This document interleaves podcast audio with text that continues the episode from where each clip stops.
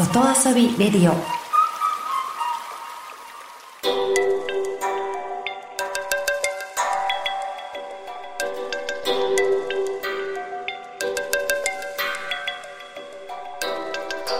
サウナをこよなく愛する私豊沢ひとみが素晴らしきサウナの世界をご紹介するコーナーラブサウナ。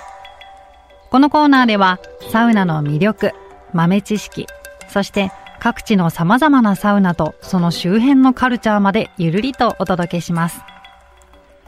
今日ご紹介するのは先日北海道千歳市で開催されたイベント千歳町ライブラリーブックフェスタ2023です。なぜサウナのお話で本のイベントと思うかもしれませんが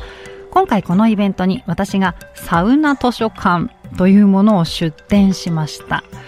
まずこのブックフェスタとは何かというと千歳の街の中で皆さんで本を読んでゆったりと過ごしましょうというイベントなんですがせっかく私が関わるんだからサウナを取り入れたいなと思ってサウナを公園の中に置いてみました。と言ってもサウナは熱を入れずに常温のまま置いたんです。置いたサウナは2つ。札幌で人気のサウナ施設ニコーリフレのテントサウナ。それから熱波師グリーンマン岡田さんという方がいらっしゃるんですがその方が持ってきてくださったバレルサウナ樽型のサウナですね。この2つを会場の中に置きました。そしてそのサウナの中にサウナにまつわる本だけをディスプレイするというサウナ尽くしのイベントだったんです。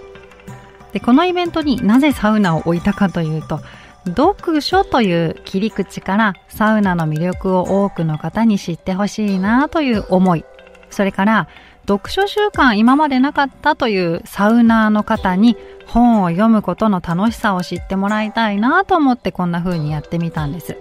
で、実際置いた本は例えば茶道の作者である田中克樹さんが書いている初めてのサウナという優しい絵が特徴の本だったりとか、あとは岩田涼子さんという方のちょっとサウナ行ってきますというサウナ初心者の方でもそうだこんな風に楽しめばいいんだというのがわかるような本。それから、えー、サウナを研究している先生加藤先生の医者が教えるサウナの教科書。というお医者さんの視点から見たサウナはこういうものですよという、えー、紹介のあるような本をたくさん置いてみました。で実際にサウナに興味はなかったんだけど会場に来てみたらサウナが置いてあるから読んでみたらとっても楽しかったので帰りにサウナ寄ってみますという方がいらっしゃったりとか普段本は読まないんだけどサウナの本が集まってると聞いて遊びに来てみましたという方が実際に来てくださってなんだか私も嬉しくなっちゃいました。でサウナに入った後というのは体がリラックスしていてでも頭は冴えているという状態なんですね。なので私としてはサウナの後に本を読むっていうのは実はすごく体にとっても頭にとってもいいタイミングなんじゃないかなと思っています。実際このイベントでもとっても好評だったのでぜひ皆さんもサウナの後に本を読んでみてはいかがでしょうか。